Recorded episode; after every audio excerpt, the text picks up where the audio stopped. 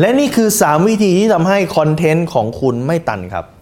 คุณครับ ตอนนี้หลายคนเนี่ยทำเพจ หลายคนทำ YouTube Channel หลายคนทำ TikTok หลายคนทำโซเชียลมีเดียหลาย ๆ แพลตฟอร์มครับ เพื่อที่จะมีคน Follow เพื่อจะให้ลูกค้า Follow แต่ปัญหาที่เกิดขึ้นคือ content คุณตันทำมาสักพักโดยเฉพาะถ้าคุณดูเพจผมเพจผมเนี่ยมีคลิปวิดีโอลงทุกวันนะครับ ซึ่งถ้าเกิดไม่ใช้วิธีการไม่ใช้เทคนิคเหล่านี้ รับรองว่า content ตันแน่นอน เพราะปีหนึ่งคือ 365 content เป็นอย่างต่ำดังนั้นเนี่ยทำยังไงให้ content ไม่ตันครับสามเทคนิคนี้สามารถใช้ได้ครับสามเทคนิคนี้คือ 3คำถาม ซึ่งคุณสามารถ list เอาไว้ และคุณหาคำตอบมาเติม แต่ละคำตอบก็คือแต่ละหัวข้อ content ครับคำถามข้อที่ 1 ครับ กลุ่มเป้าหมายที่คุณต้องการดึงเข้ามาเนี่ยเขามีปัญหาอะไร สมมุติว่าคุณทำสินค้าหรือคุณต้องการดึงกลุ่มคนที่เป็น แม่ซึ่งมีลูกหรือครอบครัวซึ่งมีลูกเรียนอยู่ประมาณอนุบาลหรือประถมคุณขายของเล่นก็ได้นะหรือคุณขายสินค้าเพื่อสร้างพัฒนาการ หรือคุณอาจจะเป็นโรงเรียนภาษาอังกฤษโรงเรียนกวดวิชาสำหรับเด็กเล็ก ตอนนี้เขามีปัญหาอะไรครับเออโควิด ตอนนี้ลูกอยู่บ้านไม่รู้จะทำอะไรดีเห็นไหมข้อแรกคุณได้ปัญหาแล้วเห็นไหมครับเด็กตอนนี้ติด iPad ติด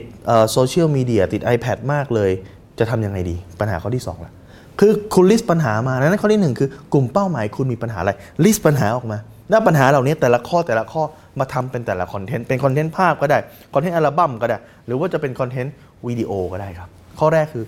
ปัญหาอะไรที่เขาเจอ ข้อที่ 2 ครับ คุณถามว่าคนที่จะเริ่มต้นเน่ะเขามีปัญหาอะไรสุดผมเป็นเพจร้านขายจักรยาน ผมต้องคิดล้วเอ๊ะคนที่เขาจะเริ่มต้นขี่จักรยานเขามีปัญหาอะไรอะแล้วผมจะเป็นคนเริ่มต้นขี่จักรยาน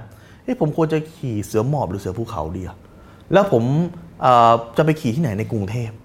แล้วแต่ละที่มันเสียตังค์ไหมอะแล้วถ้าผมไปผมจะไปยังไงอะหลายนี่สี่คอนเทนต์แล้วนะครับ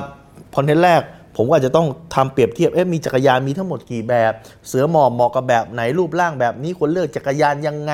นะฮะความสูงจักรยานนะครับ กี่นิ้วนะครับ เห็นไหม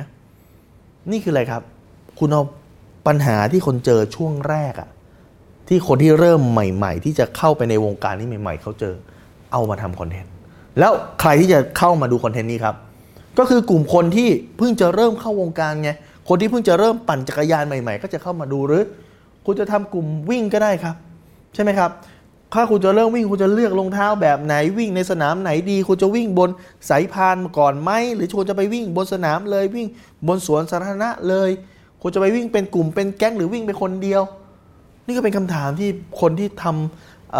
เพิ่งจะเข้าวงการวิ่งใหม่ๆ เพิ่งจะเริ่มมาหาวิ่งใหม่อาจจะเจอครับ และข้อ3ครับ เป้าหมายสูงสุดของคนที่เป็นกลุ่มลูกค้าคุณเนี่ยคืออะไร สมมุติว่าผมทำกลุ่มวิ่งก็ได้ครับ เป้าหมายสูงคืออะไรสมมุติเป้าหมายสูงคือการวิ่งมินิมาราทอนการวิ่งฮาฟมาราทอนการวิ่งมาราทอน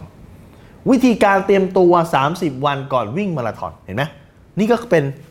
หัวข้อคอนเทนต์ละดังนั้น 3คำถามที่คุณต้องถามคือหนึ่งกลุ่มลูกค้าตอนนี้เจอปัญหาอะไร 2. กลุ่มคนที่เป็นคนที่เข้ามาใหม่ในวงการเจอปัญหาอะไร 3. เป้าหมายหรือความฝันสูงสุด ที่คนที่อยู่ในวงการ หรือคนที่เป็นกลุ่มเป้าหมายคุณเนี่ยคืออะไรครับ แค่ 3 อย่างเนี่ยคุณหาคำตอบได้ คอนเทนต์ของคุณก็มีมหาศาลไม่มีที่สิ้นสุดแล้วครับ ถ้าคุณสนใจสาระความรู้แบบนี้คุณสามารถกดติดตามที่เพจรู้รอบตอบโจทย์ธุรกิจทุกวันเวลา7จ็ดโมงครึ่งจะมีคลิปความรู้แบบนี้ครับส่งตรงถึงคุณทุกวัน ถ้าคุณต้องการไปดูย้อนหลังเรามีกว่า 6-700 คลิปวิดีโอครับ คุณสามารถเข้าไปดูได้ไม่มีค่าใช้จ่ายที่ YouTube Channel โคชแบงค์สุภกิจครับ จะมีตั้งแต่วิธีการปิดการขาย วิธีการทำการตลาด วิธีการทำการตลาดออนไลน์นะครับวิธีการทำธุรกิจ วิธีการปรับ mindset อะไรต่างๆ หรือถ้าคุณต้องการให้เจ้าที่ของผมเนี่ยส่งคลิปวิดีโอใหม่ไปหาคุณทุกวัน เพื่อให้คุณไม่ไม่พลาดในทุกบทเรียนใหม่ๆคุณสามารถแอดเลยที่แอสไซแบงค์สุภกิจครับทุกครั้งที่มีคลิปใหม่เราจะส่งคลิปตรงไปที่มือถือคุณโดยทันทีครับ